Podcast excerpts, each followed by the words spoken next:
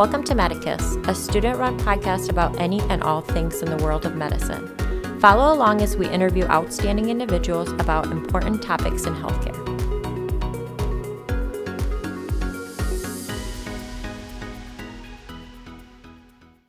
Hi, everyone. Welcome to Medicus. My name is Emily, and I am joined here today by Aaron from the Medicus team.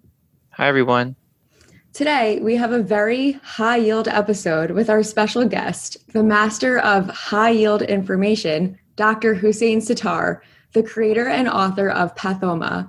In addition to teaching medical students high-yield USMLE Step 1 content, Dr. Sattar is an associate professor of pathology at the University of Chicago Pritzker School of Medicine and a practicing surgical pathologist. He has also been involved in teaching medical students for several years. Thank you so much for joining us today, Dr. Sattar. It's my pleasure. I'm happy to be able to share some time this morning. Well, would you be able to tell us a little bit more about yourself other than that short intro? We'd love to hear a bit about how you decided to pursue a career in medicine and possibly pathology specifically. Sure, of course. So I think if I had to trace my history of medicine back, I would actually go all the way back to high school. So in fact, maybe even eighth grade. In eighth grade, there was the typical science fair that your junior high might hold. And I got extremely excited about the science fair, and particularly the science project, began to work on a science project, and eventually took that science project down to state in eighth grade. So that's where my interest in science sort of evolved. In high school, that continued. And believe it or not, as early as sophomore year of high school, I was learning how to clone, sequence, and digest DNA. And in particular, I went to a summer camp for recombinant DNA techniques in California at the University of the Pacific. And there I took a 2-month course, which eventually led me into molecular biology, and returned from that basically as a junior in high school, and then began working in a lab near where I grew up, which was Northwestern University. So I spent after school and summers in the lab. And eventually that kind of piqued my interest in biology. So that led me to sort of college. Interestingly, the mentor of the lab that I worked at, that was Dr. Richard Morimoto, who's still a very well-known scientist. He had done some of his research and initial training at the University of Chicago. So he inspired me to go to the University of Chicago, and that's where I ended up for undergrad. So at the university, I continued my research career. And of course, I was an undergrad, so there was a limited amount that I could do. But I continued and eventually ended up in the lab of Dr. Jeffrey Bluestone, who's also a very famous immunologist now at UCSF. And in that lab, there happened to be a lot of MSTPs who were also doing MDs. So eventually, my research interests kind of slowly began to switch towards medicine. And that's it. That's how I ended up in med school. So that was my path to medicine. To be honest with you, it was a really late change that I made, because I really entered the University of Chicago thinking I was going to do a PhD. And I was really on the PhD track until junior year where I began to think maybe medicine would be a way that I could sort of bridge my interest. And eventually that's what led me to med school. So it was kind of a late decision, but I think hopefully the right decision. For some of our students and listeners who might be interested in considering on the fence, you've had multiple changes. I know we've, from our research, known that you were deciding between peds and pathology. So what has made you decide to take the path that you've taken, whether that be between PhD and MD or between going into specializing in peds versus pathology? Yeah, actually, the path is a little more complicated than that. So now that you know my background a little bit, I'll just say that when I entered med school, it was just really, really difficult 2 years. And the reason is because as a sort of on that PhD track and working in labs, you get a ton of time to be able to think and digest as you're going through and learning information and studying whatever work you're doing. Whereas in med school, it was like there's very little time, and they start you on day one, you're drinking from a fire hydrant. And it was just totally not what I was used to. So you could think of it as, for me, it was like the ultimate torture. And the final step of that torture was called pathology. because it was the last course that we took at the end of second year. And it was, for me, the worst part of all of medical school. I mean, if you would have asked me at the end of second year if I would ever think about a career in pathology, there was no way. It was not even on the differential. At the end of second year, I pretty much, had resolved that I was going to go into heme onc. That was, internal medicine, and then eventually into heme onc. That was where I was headed. I thought it was a nice way to combine both my desire to do clinical work along with my research background. And essentially, once I completed second year, I went through third year. Third year further, let's say, solidified that notion that I should go into internal medicine. And I then, at the end of third year, obviously entered into fourth year, and I did my sub-I's. I had my letters. I was all set. I was going to apply for internal medicine. At about that time, I also began to start thinking about more seriously thinking about taking some time away. Now, I didn't just wake up one day and say, hey, I'm going to disappear, although part of me wanted to, I think, at the end of second year. But I had been thinking for a while that I wanted to just reset. I had some other interests. I wanted to take time away. I wanted to just process where I was, what I was doing, what direction I was going to head in. And this kind of was just pulling at me over that end of second year, beginning of third year, most of third year timeframe. So at the end of third year, I obviously did my sub-I's in internal medicine, had my everything all set. My mentor was all set. And then I just basically decided to pull the trigger. I started realizing that there was no other time that I was going to be able to just reset. And this was just the right time to do it. Now, I mean, this is a little while ago. So, we're talking 20 years ago, roughly. So it wasn't like, we were in the old days of medicine. I know medicine's constantly evolving, but we were in the old days of medicine where you just don't do those kind of things. You're supposed to follow the path that everybody's already followed. You're not supposed to deviate from that. So as I began to seek advice and talk to others, there was no one that thought it was a good idea to just take time away.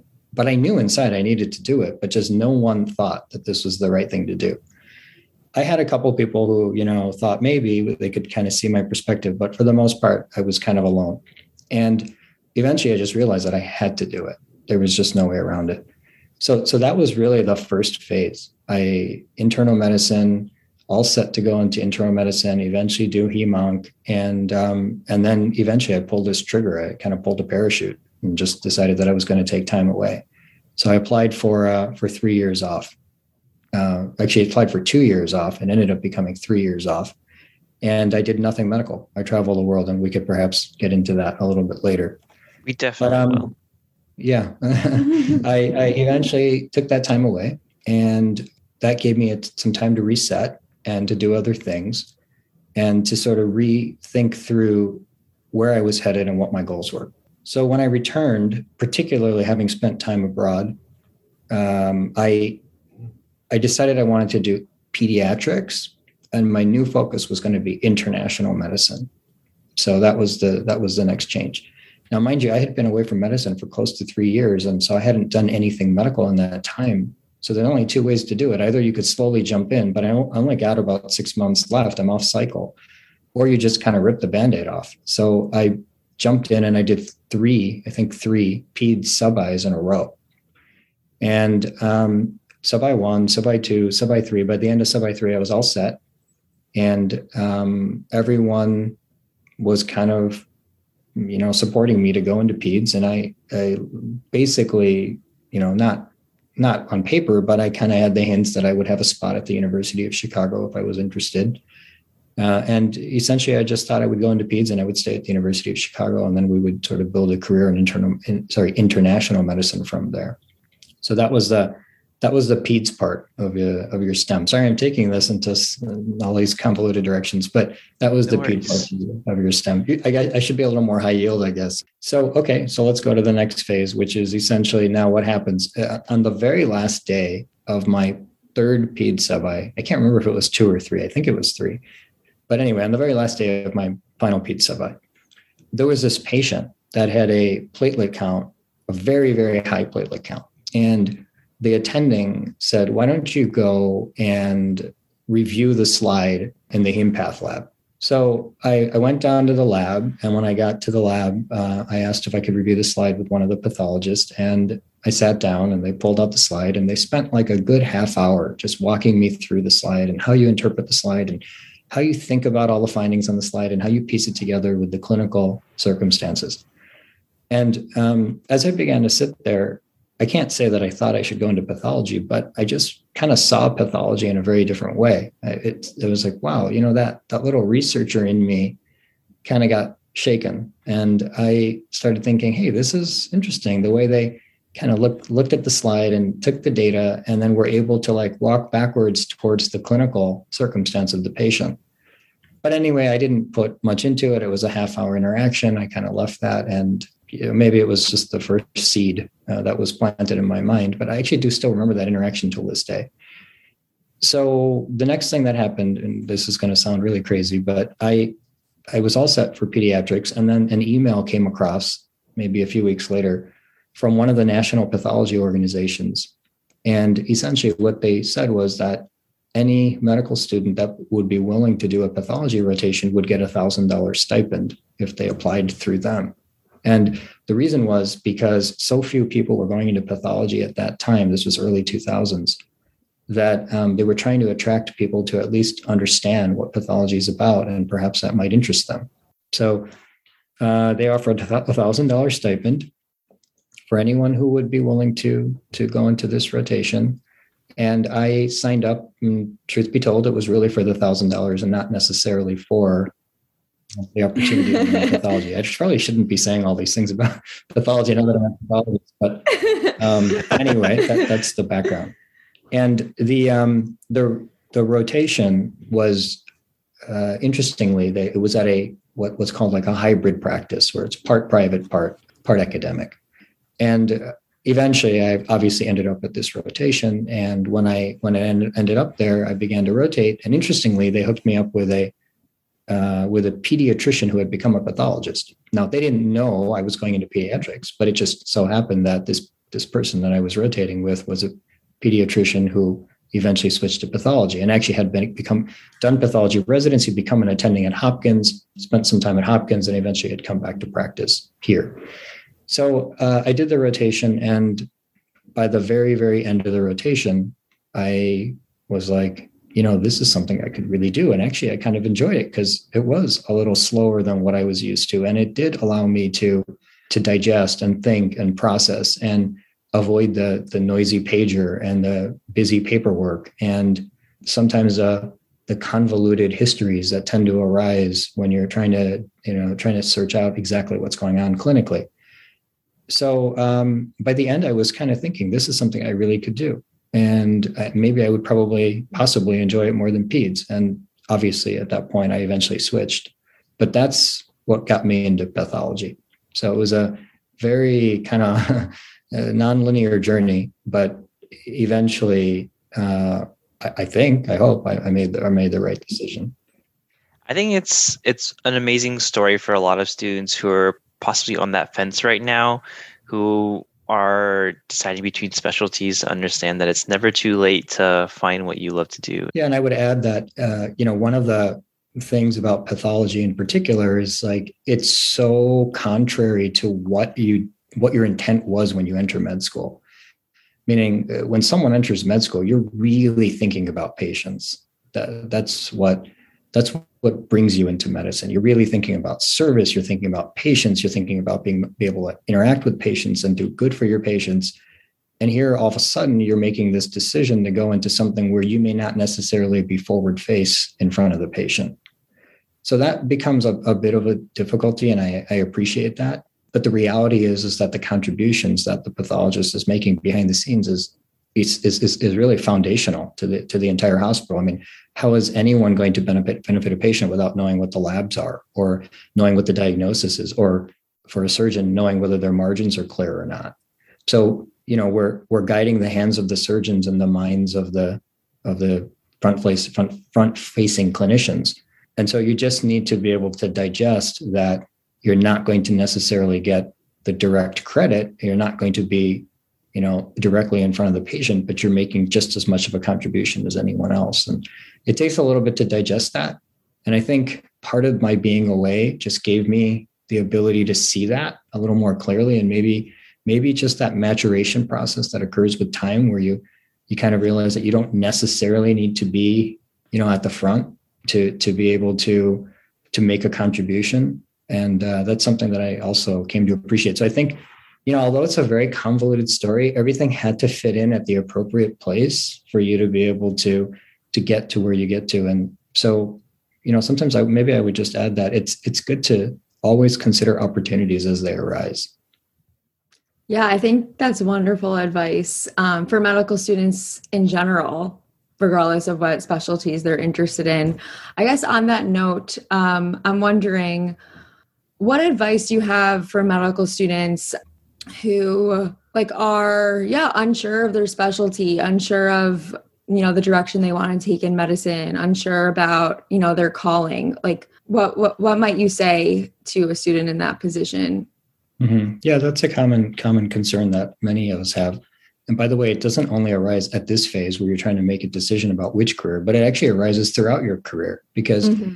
you're always going to be asking the question, like, really, what's the underlying intent when you enter into medicine? It's really service. And so you always ask the question, what's the best way in which I can serve? And people make adjustments all the time. You have people in medicine go into other things. You have people in medicine do different things, and all of it's with that intent, ideally.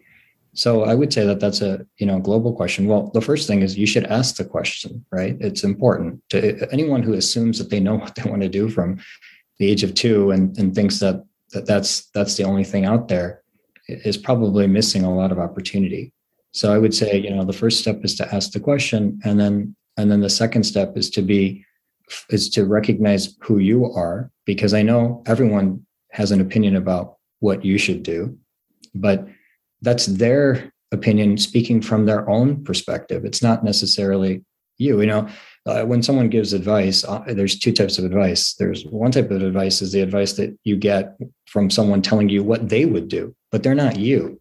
And another type of advice is where someone puts themselves in your shoes and then tries to give you advice for you. It's much harder to find that latter type of advice, because how many people have the wisdom to be able to step out of their own shoes, step into your shoes, try to see things from your perspective, and then advise you? So a lot of times when we get advice, people are telling us what they would do based on who they are, which is wonderful, but it doesn't necessarily apply to me. So I think it's important to recognize who we are, where our strengths lie, where our weaknesses are, what we're really able to do over long periods of time, because medicine is not a race. It's a marathon. You're going to have to be doing this over a long period of time. So what do you enjoy? Who are you? What's your personality? Where are your strengths? Where are your weaknesses? How can you best contribute? All of these things have to come into play, and that takes time. And it's amazing that in the middle of third year, the chaos and stress of running through third year, you're supposed to make this amazing, humongous decision, which is going to be living with you for really the rest of your life. And you just wonder, you know, is there an appropriate space given for such a big decision? But I usually just advise people to think about themselves, who they are. Always know that there's no such thing as one path. There's no such thing as no turning back. You could literally do something for 5 years and then change. You could do something for 10 years and change. You could do it for a year and change. So we shouldn't ever feel bound by any one step that we make. And we should feel confident enough to know that the system in which we exist, one of the benefits of the system in which we exist is that it has tremendous flexibility, and does allow people to go back and retrace their steps whenever they think that they may not have necessarily made, quote unquote, the best decision. But in the end, I mean, let's just be real. When we're choosing between specialties, it's really like, what ice cream do you want? It's all good. It's an amazing opportunity to have gotten this far, for a medical student to have gotten this far. I mean, just think about where you came from and how far you got and all the things that had to go right in order for you to be able to achieve what you've achieved. And I mean, you know, I'm a parent, so I know how hard it is to get anyone to any position that you're hoping to get them to. You know, parent, teacher, mentor, they all know how hard it is to move people along from point A to point B. So the fact that any med student is even just having the opportunity to think like, hey, what am I going to go into? Pat yourself on the back right there, because that's a really, really, it's actually a celebration in the sense that you're choosing vanilla, strawberry, chocolate. They're all going to be good. You're going to get an opportunity to serve so long as you don't damage yourself in the process. Meaning damage yourself means you can't choose something that's going to stress you out or harm you in a way that'll break you so that you can't continue to serve. That's what I mean by damage yourself. Wow. Thank you so much for that wonderful advice. And as a current third-year medical student and also a big fan of ice cream, I really appreciate your words of wisdom about making these decisions in medicine. So thank you. So now we would love to switch gears and talk to you a bit about your name to fame, Pathoma. We would love to hear about how and when you first decided to embark on writing Pathoma. Sure. So, all right, you heard a little bit about the background. By the way, all these pieces kind of fit together in Pathoma. So eventually I ended up in pathology. And when I ended up in pathology, part of the way by which I could prepare myself was to now go back and TA the pathology course. So because I was switching from pediatrics to pathology and I hadn't really had much exposure to pathology, honestly, I had never even done, well, I did that rotation that I told you about, but I had never done an intense rotation in pathology. I needed to now rebuild my skills in preparation for residency. So I thought the next best step would be to take on the role of being a TA for the clinical pathophysiology class that was part of the Pritzker School of Medicine, which is, I went to med school at the University of Chicago, which is the same place I did undergrad. So as part of that process, I became a TA. And as a TA, it was extremely eye-opening for me because now I was sitting without having to worry about grades and tests. And I'm participating in the class from a whole nother dimension. So two things are different. Number one, I've been away for a long time. So I really forgot most of what I was hearing. But number two, I get the opportunity to learn it without taking any other class at the same time. And also, I don't have to worry about tests and exams. And I pretty much have a spot for residency. So none of these things are like, I'm not worried about step one. I'm not worried about residency. I'm not worried about what I'm going to be. And so I get this sort of like relaxed opportunity to engage with the course again. And even, and by the way, I'd had all the material once. So I did, I did have that sort of underpinning within me somewhere. So eventually I became involved with the course, and sitting there, I just began to realize like, oh my God, this is so much material. Like there's no way that the med students sitting here are able to digest all of this. This is just that same drinking from a fire hydrant story. And so I quietly observed what was going on, and I became more engaged with the students and began to interact with them and just was thinking like, wow, there's just so much here. And also began to just recognize as I was sitting there that like somebody would come in and give a lecture, and often it would be a lecture that was not specifically relevant to the med students. For example, if a PhD comes in and gives a lecture, it's a really basic sciencey lecture, whereas some of that basic science is not relevant to the practice of medicine. Now, of course, the practice of medicine is underpinned on basic science, so I'm not taking anything away from that, but at a second-year medical student level. And then you got the opposite extreme where you've got this like world-renowned clinician who comes in and starts talking about the stuff they've been practicing for 30 years, and these medical students have not even heard about the disease to begin with, let alone how you're supposed to handle the disorders with 30 years of experience. So anyway, I began to just note these things. I didn't say much. It just began to see it in a different way. So that was my second round. So first round was I took the class as a student. And then the second round was I was a TA.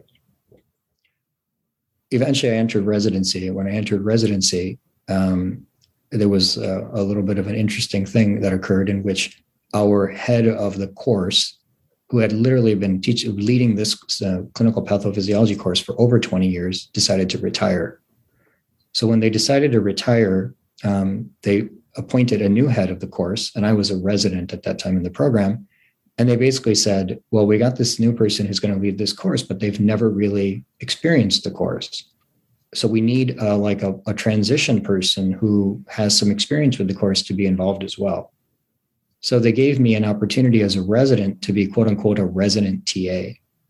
which basically just meant that I would take my elective time as a resident and I would be engaged with the course, but I would be more than just a typical TA. Instead, I would be more like a in-between faculty and TA. So now I got a third chance to run through this. It's about 5 month, 6 month course. And I'm seeing this all over again, right? From another perspective. Now it's the third time. So instead, let's say the first time it was like drinking from a fire hydrant. The second time it was like drinking from a fire hose. The third time it was, now I'm drinking from still a fast running hose. It's a big bucket. I can't digest much of what's there. And still the medical students are supposed to be doing this, you know, with perfection. So anyway, this gave me this third round of exposure to the course. And during this time, I actually did a lot of review sessions with the students. I would do what I would call pre and post. So before the week began, I would do a preview to the week, in which I would sort of try to summarize everything we were going to learn over the week in an hour. And then when the week was over, I would do a post in which I would try to compress everything that they heard again in an hour. So I would do these pre and post lectures. Students really enjoyed it. I got an opportunity to be able to engage with the students and think about mechanisms of teaching. Finally, what ended up happening was that I eventually then began to interact with the students more and more until one day, and this was really like the last year of my residency. One day I was sitting with the med students and we were talking about leukemias and lymphomas. And one of the students said, you know, I really don't understand the difference between a leukemia and a lymphoma. So I started talking and I was like, oh, you know, OMA means mass. And so, you know, it means that you've got a mass of neoplastic lymphocytes, and emia means in the blood. And so you've got this, you know, neoplastic proliferation floating around in the blood, and an emia can have an OMA phase, meaning a leukemia can have a lymphoma phase, and a lymphoma can have a leukemic phase. So I started walking through all this. And when the light bulbs went off, I said, wait a minute, how come you didn't know this? Like, we've been doing this for a while now. You didn't put this simple piece together. And they're like, no. I know all the little details and I memorized all the facts, but I don't have the big picture.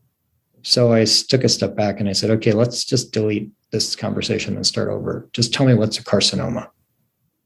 And, you know, they started saying squamous cell carcinoma, papillary carcinoma, adenocarcinoma, but they couldn't tell me what was like just inherently a carcinoma, that it was a malignant proliferation of epithelial cells, which is classically defined by the presence of keratin as an intermediate filament.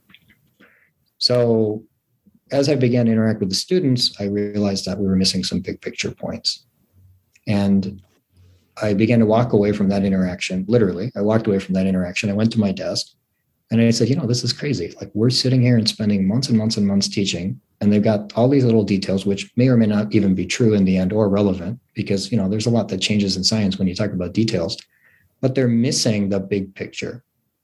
And every single book, medical book, is like constantly expanding in size. And how come someone doesn't just write a very simple big picture book? And that basically, I sat there, I was on my computer. I remember this day, it was June 2006. I went on yahoo.com, which was a kind of common website to find domain names at that time. And I typed in pathoma.com and it was available. And I said, that's it. I'm going to make up people. They don't understand carcinoma, lymphoma, melanoma. I'm going to make up pathoma. That's going to explain it all. So that was 2006. Now, it took a little bit of time and there's a little bit of deviations that occurred along the way. But that was the inception. That was how the idea came about. So since then, Pathoma has sort of become a Bible for medical students across the country who are going through the fire hydrant drinking process of pathology. When you started Pathoma, did you feel or expect the success that the book and the program has actually received to this point? Oh, no, not at all. I was, so 2006, I envisioned it. Now, the next thing that happened was, I eventually got a faculty position at the University of Chicago. And once I got a faculty position, honestly, I got involved in so many other things that medical education was like the last thing on my list. Actually, I had a research background. I took a faculty position. We recently had received a SPORE grant from the NIH, which is a specialized program of research excellence grant. And my specialty is breast pathology. By the way, that's what I do. I'm a full-time surgical breast pathologist. So because this spore was in breast, this was now going to be my new responsibility. So 2006 to 2009, all I was doing was establishing myself as a clinician and also establishing myself as part of this member of this broader spore group at the University of Chicago. So I really couldn't do anything with Pathoma at that time. It was just kind of this itch that was growing in me, but I just couldn't do anything about it. 2009, some changes occurred in which I again was forced to return back to the course. There was just some changes that occurred at the higher level in the Department of Pathology, which then required me to again be involved with the course. This time I got involved with the course again, and when I ran the course, this, I don't know, what is it, third or fourth time now, I was 100% convinced that there could be a better way. That, and not to say that medical students are kindergartners, but in the end, from a medical knowledge perspective, they're like kindergartners, right? It's your first exposure. And I was just convinced that we weren't building those foundations that you need to build in kindergarten that would eventually allow you to be able to thrive throughout medical school. Now, I mean, look, the reality is medical students are all brilliant. So you can't really mess it up, meaning if there was no one even teaching you, if the teaching was all random and not done in any appropriate way, you would probably all figure it out over time anyway. But I just thought we could make things a little more efficient. So that was really the idea. So in 2009, I embarked on basically like my first test, which basically was to create a mini version and then to run it against students to see how they responded. And I made, again, it's a really long story there, but eventually I was able to offer an elective at the university to the students, which basically just allowed me to test my teaching style. And my teaching style was, now this wasn't Pathoma per se, but my teaching style was, I will teach you off the top of my head with no PowerPoints. And if I'm able to explain it to you without a PowerPoint, then you probably need to know it. And if I'm not able to, then you could look it up another day. So that was kind of the idea. And I created this course. It was an independent elective course. And many students took it and got really positive feedback from that. And then that kind of took me down the path of eventually developing the materials. So the materials I began to develop in 2010, I think summer of 2010. And mind you, I was doing this while I was a full-time surgical pathologist and full-time everything. This was just on the side, nights and weekends. Literally had to hire someone to like literally drive me here and there so that I could sleep in the car. And eventually the materials came out in 2011. Now, this was such a burning passion inside of me from 2010 to 2011. And the need to get it done quickly, because it was just, I need to get this out and off and get this off my head, like off my shoulders, that I was totally oblivious to everything that was going to come downstream. Meaning I wasn't even thinking about how many people would use it, who would use it, how would they know about it, how would it get out to the world? None of that was on my mind. I just had this severe itch to just get this out of me. Like I knew what I wanted to do. I mean, so much so I just wrote this off the top of my head, you know? I literally just sat down at a computer and just started spewing out this material. I was not like carefully trying to put the pieces together, facing writer's block, none of that. I just, from A to Z, was just putting this stuff down on paper. It was really just my conversation with the world that I was dying to have, that I had been holding in for so long. Anyway, in 2011, the materials came out, and I was then sort of stuck. Now the reality hit me, like I was stuck. How do you get this out to the world? But that's essentially how it came, how I started. Now, how it got out to the world, that's a whole other story. But I started that way, which is that I just wanted to produce the materials. I was not at all thinking about how the world would get it or if even they would use it, to be honest with you. So Dr. Sattar, you mentioned that, you know, you were working as a full-time surgical pathologist while also writing Pathoma, which is certainly no small feat. So can you tell us a bit more about how you were able to go about writing Pathoma while also working full-time and not giving up anything else, you know, that you were committed to at this time? Yeah, sure. So, I didn't have the option of giving anything else up. I honestly didn't even think about it because I am a full-time surgical pathologist. I'm working at the university. I'm establishing my career. I have a family that depends on me. I can't drag them back into residency. You know, like we can't be living like a resident. We've already gotten to this point. So I didn't have that option. It didn't even occur to me to try to say, hey, you know, I just need to do this. And it wasn't out there as a choice. So I just made the best of it. I would literally just write on nights, write on weekends. Of course, really, honestly, I had an extremely supportive wife and family. There's no way that was going to happen without that. Everybody gave me the space that was needed. And for me, the key way to work this out was to do it as quickly as possible so that I wasn't interfering with the other things that I was doing over an extended period of time. So it really drove me to maximize on every single moment throughout that period. Like I said, it was written in 9 months. Now, mind you, the other thing here is that I had been doing this for a decade, right? I had been teaching consistently. So it's not like you just wake up one day and say, hey, I'm going to write something. You got to have experience, and you've got to have sort of walked through many different trials and errors and successes and failures before you eventually learn how to do it. I've had some circumstances where I've taught and the whole class would say to me, this was the most amazing thing you've done. And I've actually had some circumstances where I've taught and everybody said this was horrible. And each one of those is a learning opportunity. When I read my reviews, like historically, because I've taught all over the world for many different organizations.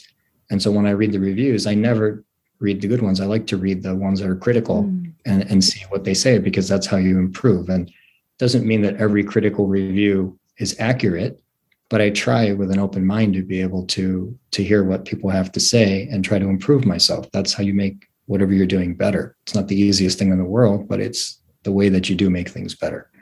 So I had already gone through that process because I had been doing this for like close to a decade. I had taught many times. I had taught in many places throughout the world for many different organizations.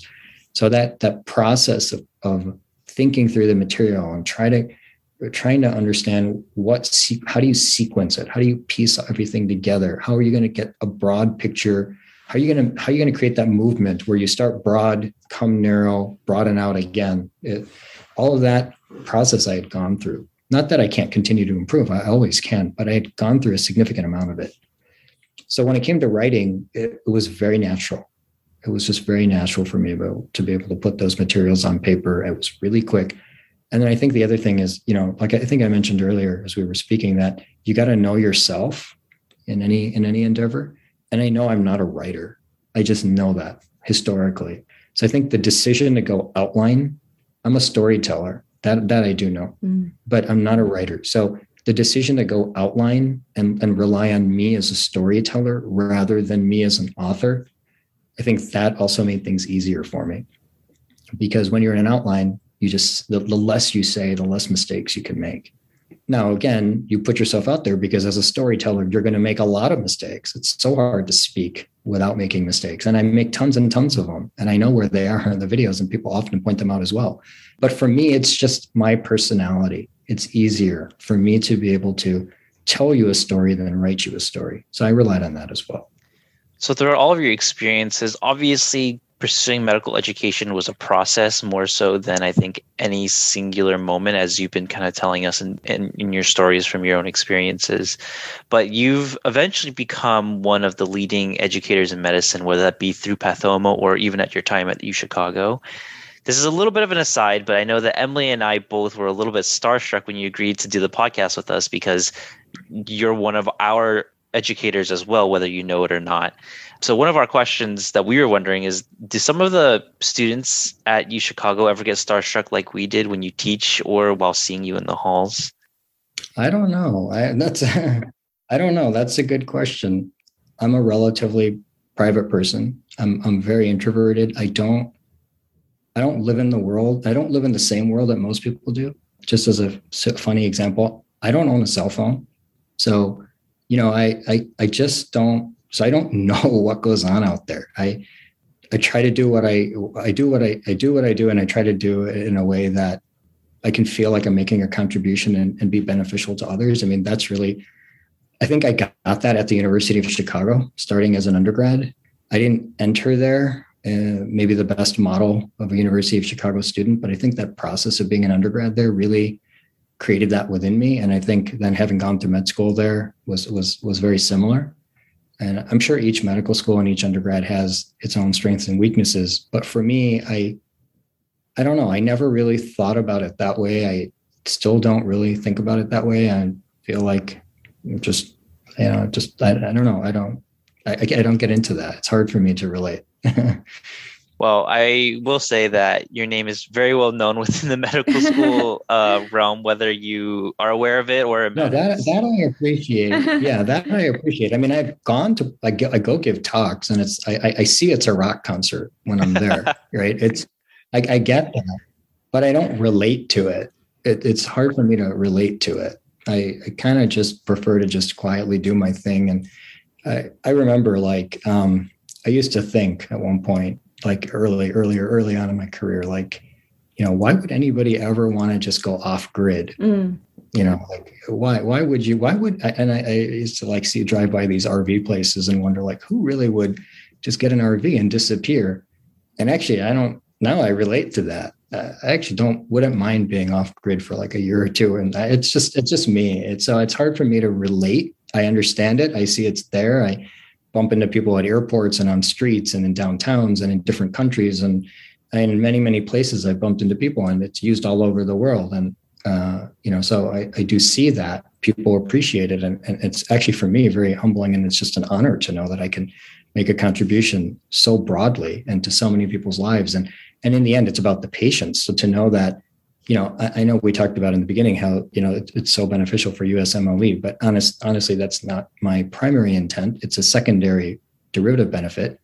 But just for me to know that students are able to understand the material in a broad way and then be able to relate that and share it in the service of their patients is really what, for me, is the greatest achievement. Not that people see me as A, B, or C.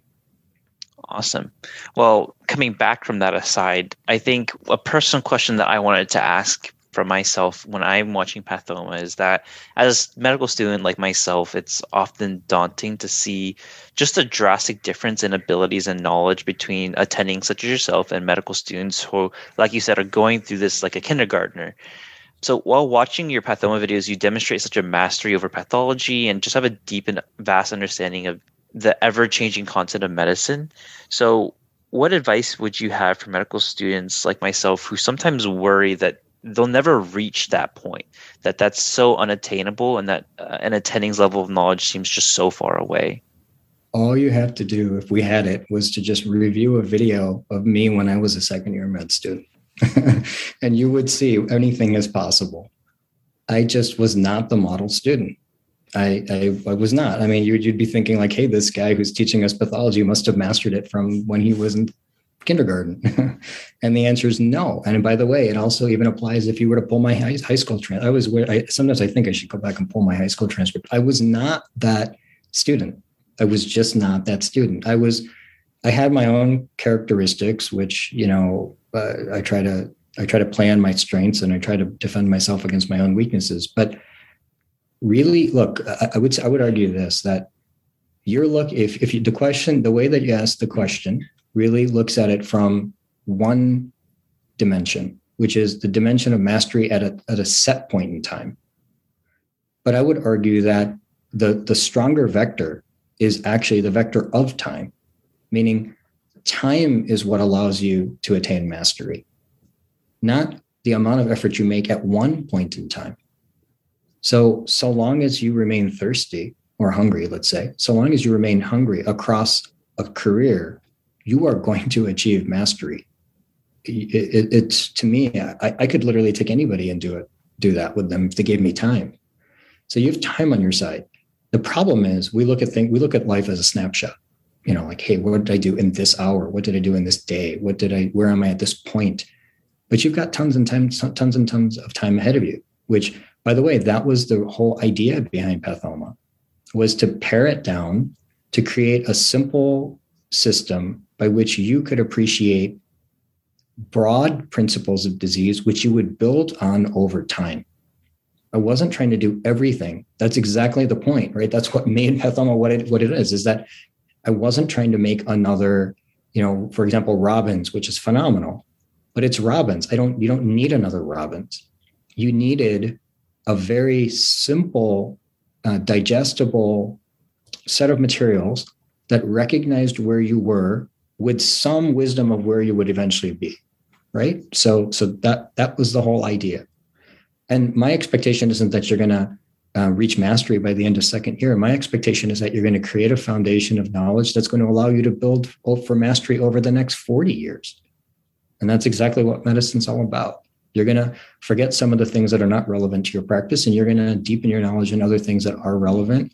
And eventually you're going to become someone who's able to serve their patients as a contributor of a much broader system. All of medicine's not on your shoulders. You're going to be one of many contributors to a big complex, which is called medicine. Yeah, I think those are great perspectives to be reminded of, because it's so daunting as a first year, second year, and then student in their clinical years, about how much knowledge there is out there and how we're expected to know so much, whether it's, for step one, for our patients on the floors. And it often feels like we must know everything in that moment. But as you keenly remind us, we can't be masters of everything all at once. Medicine is a lifelong commitment and a lifelong journey of learning. So as much as we might feel pressured at times to know everything, not only is it not realistic, it's also not even necessary, because it's a lifelong journey of learning and something we'll do over time. So yeah, thank you for that great reminder. Yeah, let me just jump in here and just say one thing, which is that I know we're not going to have time to go into this. It's a whole nother world, but I would even argue that what's going to determine your ability as a physician is not necessarily the knowledge that you have. Mm. I don't think your challenge when you're 10 years into your career is going to be, hey, I didn't learn something as a second year med student. I think your challenges are going to be how to maintain balance, how to maintain the commitment that you made the first day that you entered medical school, how to always honor and treat the patients with respect, how to not get burnt out and jaded, how to run the marathon instead of the race. And the marathon is not a knowledge marathon. It's actually a life marathon, which is about wellness, respect, honor, and all these other things, which unfortunately we don't get as exposed to in medical school. I just don't think that as a 10-year out practicing physician, you're going to be struggling with the concepts of second-year medical school. I just doubt it. I've seen it. I'm talking from my own perspective, and I've done this many, many times now. So I would argue that the challenge isn't even, I know that as a second-year med student, it's so much information being thrown at you that you see the challenge of medicine to be knowledge or information. But that's not the challenge of medicine. It won't be. 10 years down the line, it's not going to be the challenge that you're facing. You're going to know where to look things up, and you're going to know what you need to know to deal with your patients, because it becomes routine. Rather, it's going to be the type of human being that you are, and whether you remember the commitment that you made to the patients that you're dealing with, and whether you can show the empathy and the time and the compassion that's necessary to be a physician, and whether you could remember to live in a way that's balanced, that allows you to be able to maintain all the goals that you set for yourself the day that you entered med school. To me, that's the greater challenge. I know it's not outside of the realm of Pathoma, but it's the true challenge.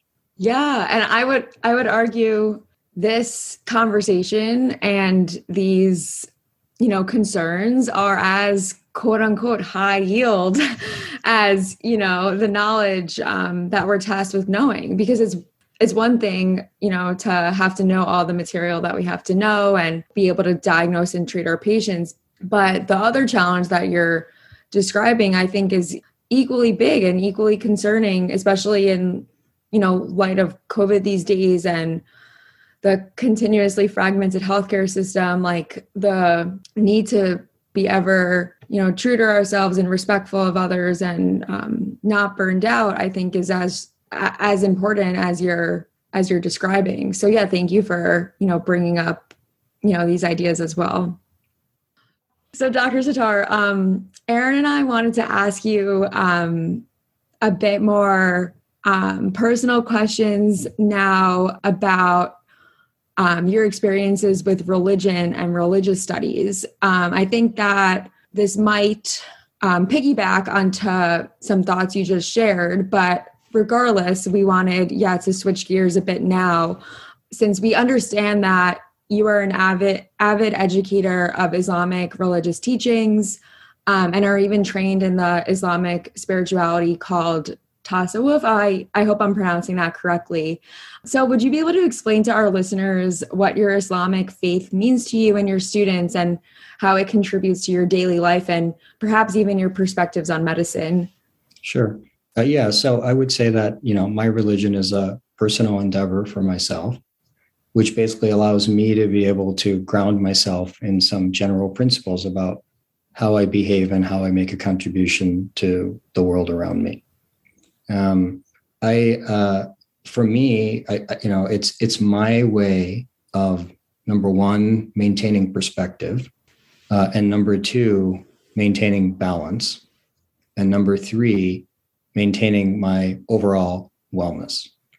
So it informs what I do, but it's not. I carry it personally. It's exposed on me. If you're looking at me, I have like signs of my religion, but it's my personal mechanism by which I ensure it's like a quality control measure upon me. That's how I look at it.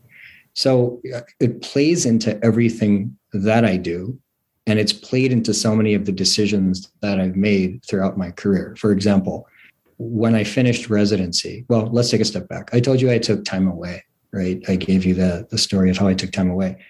And I would argue that, and I can say with certainty that time I took away was more valuable than any other period of my entire life.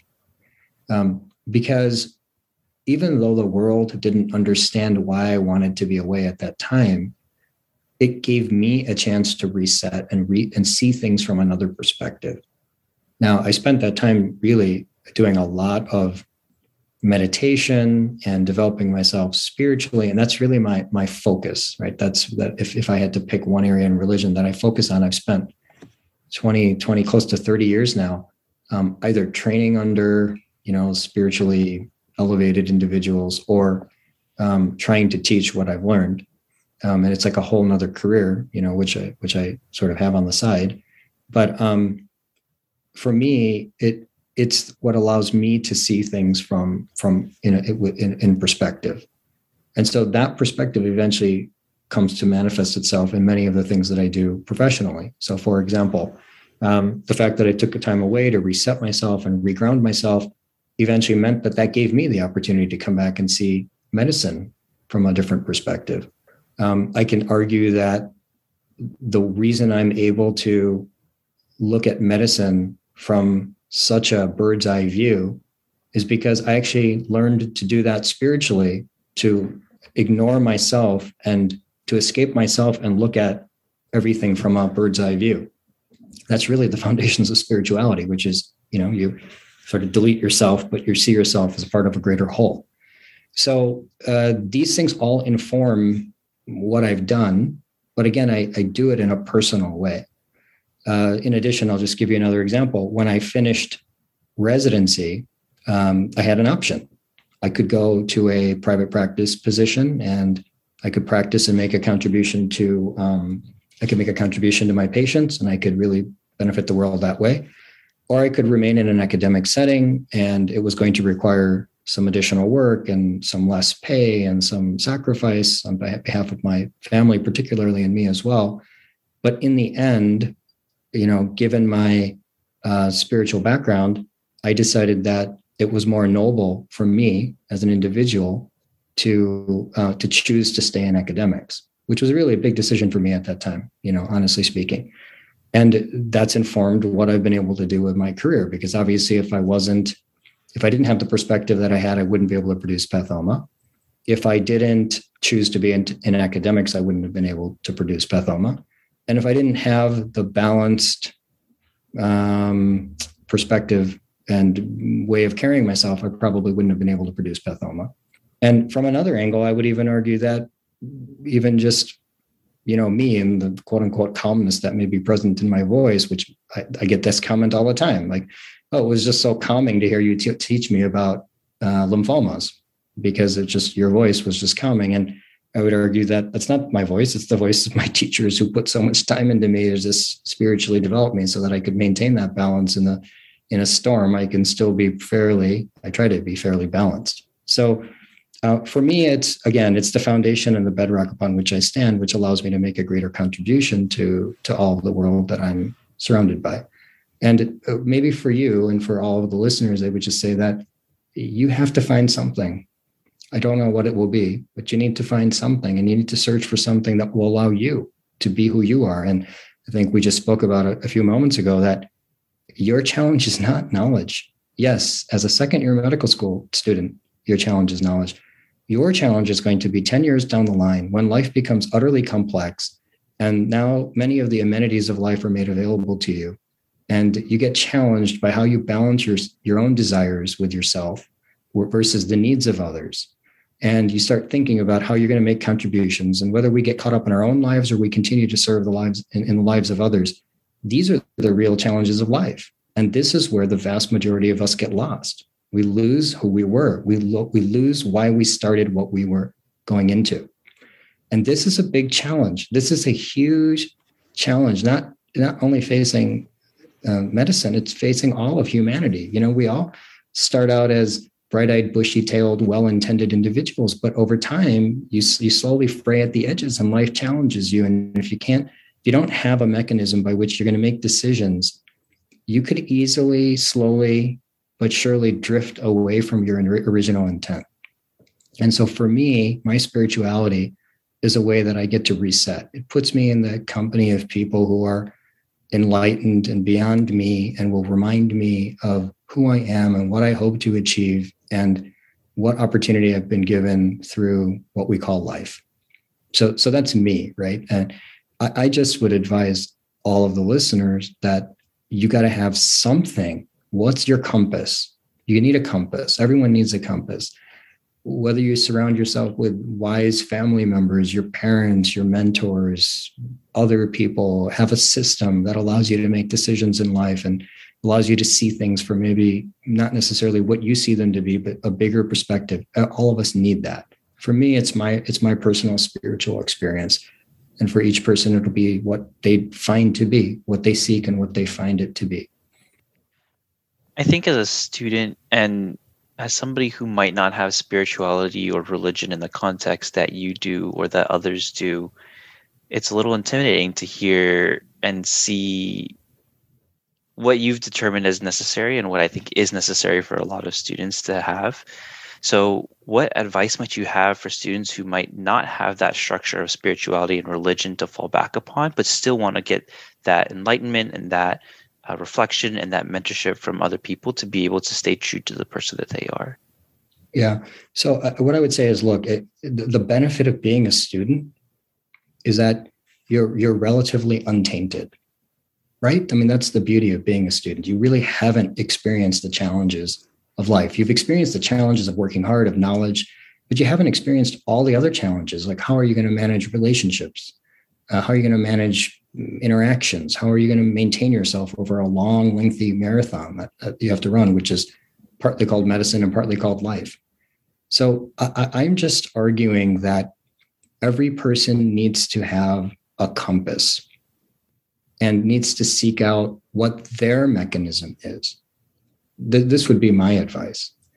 If you're just oblivious to it and you say, I don't need it, fine. You could theoretically end up where you want to be. And, you know, my hat's off to you if you're able to achieve that.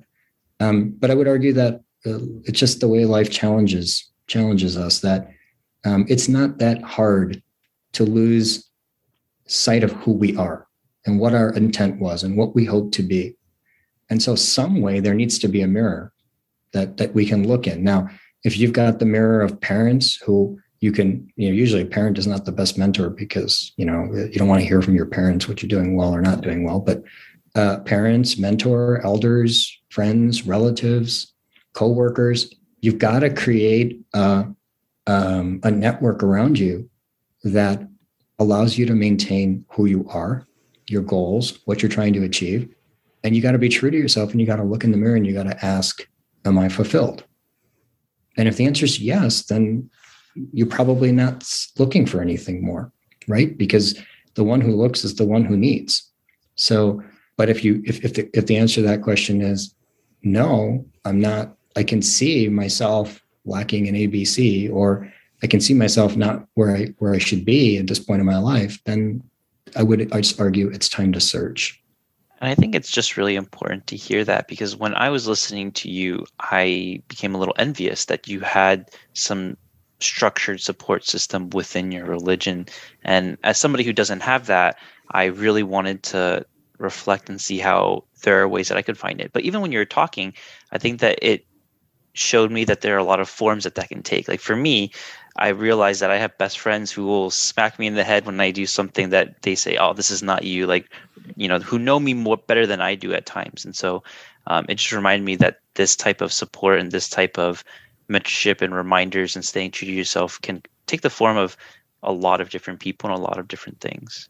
Yeah. And by the way, I would just tell you that in my life, it doesn't mean that I don't have any other outlets. I can tell you that I'm interacting with people in so many different domains, and I take benefit from all of them. Just as an example, you know, if I had to argue like who's on the list of my top mentors today, one of them is going to be my head of surgical pathology at the University of Chicago. He's not a religious advisor, but he's a balanced person who understands me, who understands what drives me, and at times will come into my life and tell me that I've made a mistake. And honestly, I appreciate that. Now, part of me is willing to accept and hear that because of my background and the time that I've spent working on myself. But I need that. I need those people in my life. I need that. And I need people that I can trust who will learn to put themselves in my shoes. Just as an example, you know, we spoke earlier about my writing Pathoma. When I was writing Pathoma, this mentor of mine, who I just mentioned, came to me and said, after I finished, came to me and said, I've been itching to tell you something for 6 months, but I didn't want to break you. But now that you're done, I want to tell you that you're never doing this again, because it's dangerous. You can push yourself to an extreme and you can crack. And if you crack, it's going to be difficult for you to carry yourself for the next 30 years. And honestly, he's 100% right. And I can feel today where my cracks are from that crazy 9-month period. I can even feel it to this day that, yes, there was damage that I took by pushing myself to that very, very extreme level. I would never do it again. I would never do it again. And I've learned from that time to say no. I know you guys both asked earlier that how come, you know, or did you ever consider just separating yourself and taking some time away? And yes, the next time I do this, the next time I take on any project like this, I am going to take time away, and I am going to do it in a much more balanced way. And the words of this, you know, mentor who's still my boss, basically one of my bosses, is continue to ring in my ear. And I appreciate that he took the time and the concern and the care to be able to say that to me. And he took the patience to not break me while I was doing it, but rather just held it in for that however many months. And then finally came to me at the end and said, okay, now that you're done, I have the most important thing to say to you. And I value that. So again, it takes many forms. You got to keep people in your life. You got to build yourself. You got to maintain your health and wellness. And you got to keep people in your life who are going to be honest with you and tell you along the way where you can improve and when you make a mistake.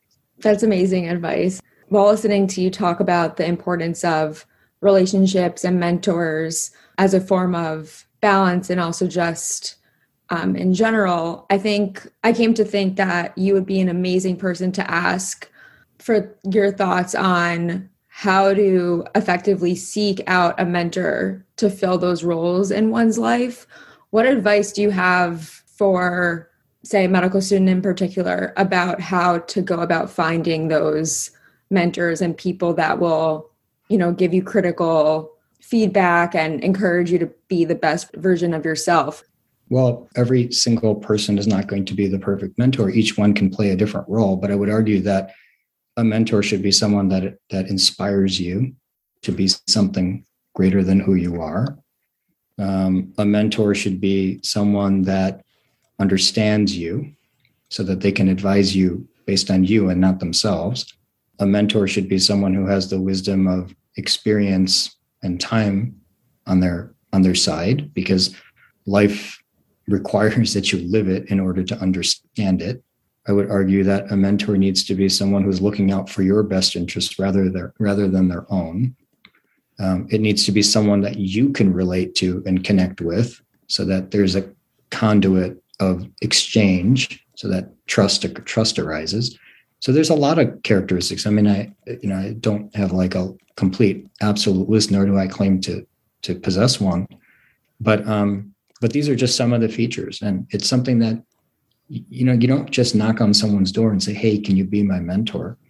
I think you start interacting with them and you see who they are and what defines them. And as you work with them and you begin to develop trust with them, you're more likely to hand your heart or soul, or however you want to call it, over to them. So it's a process. It's a process. I think the greatest thing I can impress upon everyone is that you need these types of people in all aspects of life.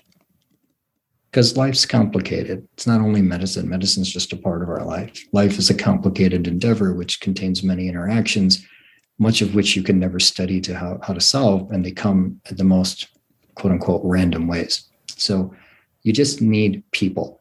You need people in your life that you can trust and rely on, and who will tell you when you're off the course of where you were hoping to head.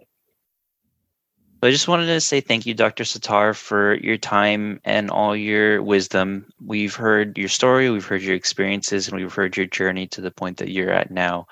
And I think a lot of medical students and pre-med students who might be listening are really appreciative for the wisdom that you've passed down, and I think will benefit greatly from this conversation. So thank you again for your time. We really appreciate it.